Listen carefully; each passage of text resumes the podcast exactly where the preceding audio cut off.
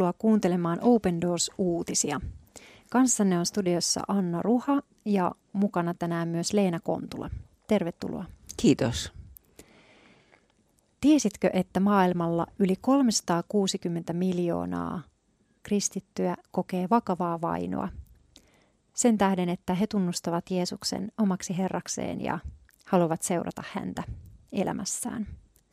Ja tässä ohjelmassa me halutaan tuoda näiden ö, kristittyjen elämäntarinoita esille ja niitä aiheita, joiden puolesta he pyytää meitä rukoilemaan. Tänään meillä on aiheena Kolumbia ja eräs kolumbialainen sissikomentaja, josta tuli Jumalan laulun tekijä. Kolumbiassa on pitkään jatkunut aseellinen konflikti ja se on aiheuttanut paljon tuhoa – Yli kuusi miljoonaa ihmistä on pakotettu jättämään kotinsa, omaisuutensa ja perinteensä. Kolumbia on yksi niistä viidestä maailman maasta, joissa on eniten pakkosiirrettyä väestöä. 69-vuotias Miguel Kolumbiasta on joutunut jättämään kotinsa myös useita kertoja. Ja tänään Leena lukee hänen tarinansa. Ole hyvä Leena. Okei, tänään Miguelistä siis. Hän oli ja on kotoisin Bolivarin osavaltiosta, mutta jo nuorena hän lähti kotikaupungistaan etsimään uusia työmahdollisuuksia. Hän oli vähän päällä parikymppinen ja hän saapui Araukan osavaltioon, jossa hän alkoi viljellä maata saadakseen toimeentulon perheelleen. Siellä hän tapasi myös metsätyömiehen, joka tarjosi hänelle työtä. Miguel otti työn vastaan epäröimättä. Työstä saamansa palkan ohella hän sai myös jatkuvasti tietoa kansallisesta vapautusarmeijasta, ELNstä, jonka jäsen hänen työnantajansa oli. Ja aivopesuhan tuotti tulosta. Miguel kertoo. Työnantaja alkoi kylvää mieleeni ajatuksia, että olisi tärkeää taistella tulevaa kärsimystä vastaan sekä vapautua tietämättömyydestä ja orjuudesta, joilla valtaeliitti pyrki nöyryyttämään kansaan. Taistelussa olisi tietenkin myös tartuttava aseisiin. Vähitellen innostuin ajatuksesta, ja niin minä nuorena miehenä liityin vallankumousliikkeeseen. Mikael liittyi tämän vallankumousliikkeen joukkoihin helmikuussa 1979 ja toimi joukon jäsenenä viidakossa neljä vuotta. Ensimmäisen tyttärensä syntymän jälkeen hän kuitenkin halusi palata kotiin. Heidän ei ollut helppo antaa minun lähteä, mutta he tiesivät, että jos joku haluaa lähteä, hän lähtee. Jos lähtiä oli heidän mieleisensä, hän oli halutessaan tervetullut takaisin. Miguel jatkoi työtään Sissian hyväksi kaupunkialueella kahdeksan vuoden ajan. Lopullisen päätöksen lähteä ryhmästä hän teki erään yhteenoton jälkeen, jossa hän oli vähällä menettää henkensä. Siinä tilanteessa tajusin, että olisin voinut kuolla ja tyttäreni olisi jäänyt isättömäksi. Aloin puhua ryhmälle lähdöstäni ja puolen vuoden kuluttua minut vapautettiin. Miguelin oli kuitenkin vielä jatkettava tämän vallankumousjärjestön ideologian levittämistä kopi kaupunkialueella. Hän löysi rukouksen ja rukousvastauksen sai, hän sai ja oli edessä lupauksen täyttäminen. Miguelin elämä sujuu rauhallisesti, kunnes erään toisen kapinallisryhmän jäsen ilmiantoi hänet ja hänen aiemmat toimensa armeijalle. Armeija alkoi vainota häntä siinä määrin, että hänen oli paettava kodistaan perheensä kanssa. Hän palasi kotiseudulleen Bolivariin. Siellä hänen tyttärensä sairastui. Vaikka Miguel ei tuskansa keskellä tiennyt kuinka rukoilla – hän kuitenkin rukoili näin. Herra, jos sinä olet parantava Jumala, anna tyttäreni parantua. Ja minä lupaan talvella, palvella sinua. kun Miguel sitten näki, kuinka Jumala paransi hänen tyttärensä, hän halusi täyttää lupauksensa. Kävin kristillisessä kirkossa ja siellä minulle kerrottiin evankeliumi. Yllättäen huomasin ajatusmaailmani muuttuneen. Tämän prosessin aikana Miguelin elämässä alkoi uusi taistelu, tällä kertaa hänen omassa kodissaan, sillä hänen vaimonsa vastusti uskon asioita. Vaimoni lähti kodistamme.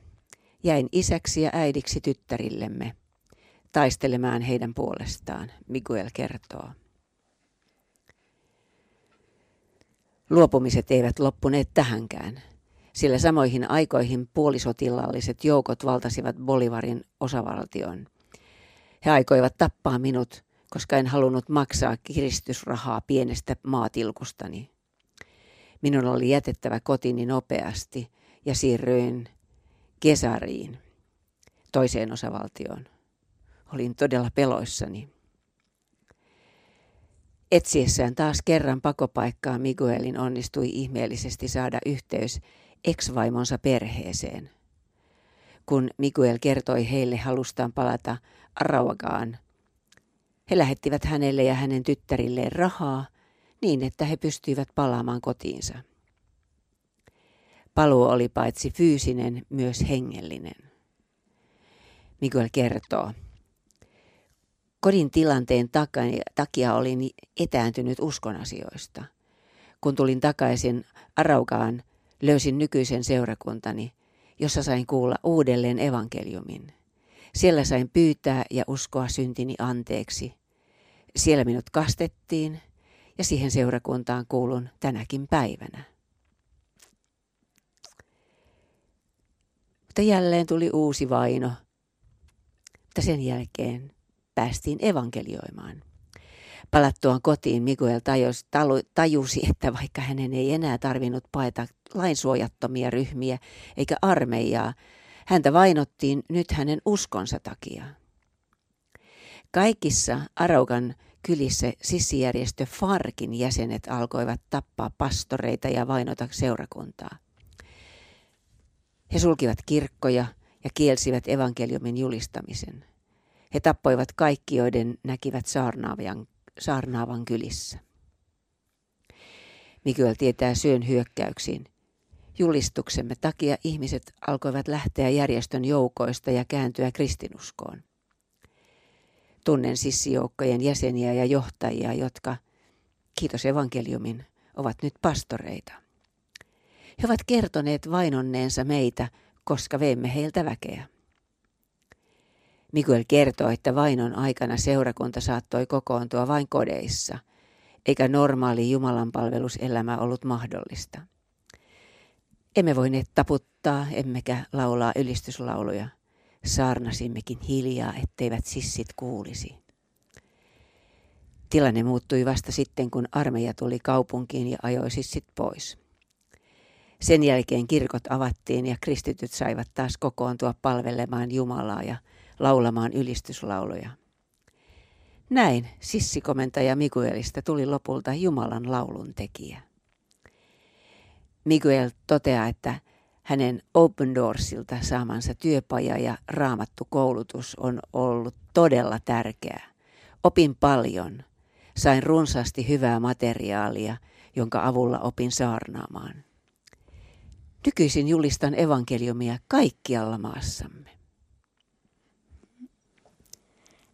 Tässä autenttisessa elämäntarinassa tulee aika hyvin esiin se, millainen on Kolumbiassa niin kristittyihin kohdistuva vaino. Kolumbiahan on World Watch-listalla, johon on listattu 50 maata, joissa kristityt kokee ankarinta vainoa niin se on siellä tosiaan siellä 30, mutta se vainon muoto on keskivertoa väkivaltaisempaa, eli tämmöistä fyysistä väkivaltaa lisään, e, esiintyy paljon. Ja,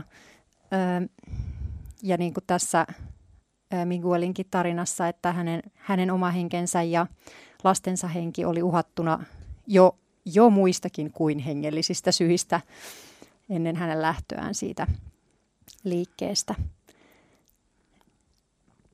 Ja jotenkin ajattelen, että tässä oli semmoinen ö, helmiajatus, jonka nyt tänään, tänään jotenkin poimin, oli, että hän sai kuulla evankeliumin ei vain kerran. Hän sai kuulla sen ja lähti seuraamaan Jeesusta ja sitten hänen elämässään tapahtui paljon asioita sillä välillä. Ja sitten hän sai löytää sen uudestaan, kuulla sen uudestaan ja ottaa vastaan sen uudestaan. Ja, ja ihanalta kuulostaa se hedelmä, mitä hänen elämässään on evankeliumi tuonut ja tuomassa tällä hetkellä. Totta. Jotenkin se, että kun kerran antaa sydämensä tai avaa sydämensä Jeesukselle, niin Jeesus ei jätä. Jeesus seuraa, kantaa, vaikka itse kulkeekin ties missä, mutta kuitenkin se napanuora säilyy. Itse asiassa sehän on meissä jokaisessa aina, mutta me saadaan se sammuttaa ja voidaan sammuttaa. Mutta hänellä se oli niin lähellä siinä, että hän koki sen. Ja sitten tuli näitä tilanteita, jolloin hän muisti, että Jumala on olemassa. Mm, kyllä, se on hienoa. Ja se on hienoa, että me saadaan tänään myös rukoilla hänen puolesta ja Kolumbian tilanteen puolesta. Kiitos sinulle, Herra Jeesus Kristus, että todella Miguel on saanut kohdata sinut ja sä olet pitänyt hänestä kiinni ja kiitos siitä, että hänen elämänsä on sulle todella arvokas. Me rukoillaan, että sä johdatat ja vahvistat häntä yhä uudestaan ja hänen koko elämänsä ajan, häntä ja hänen perhettään. Anna pyhä henki heille se viisaus, voima ja rakkaus ja totuuden jano jota he tarvitsevat siinä, mitä he tekevät. Siunataan koko Kolumbian kansaa. Jeesuksen nimessä, amen. Amen. Jos sinulle ei vielä tule Open Doorsin ilmaista lehteä, niin voit tilata sen osoitteesta opendoors.fi kautta liity. Kiitos kun olit kanssamme tänään ja jos Jumala suo, niin ensi viikolla kuulemme jälleen.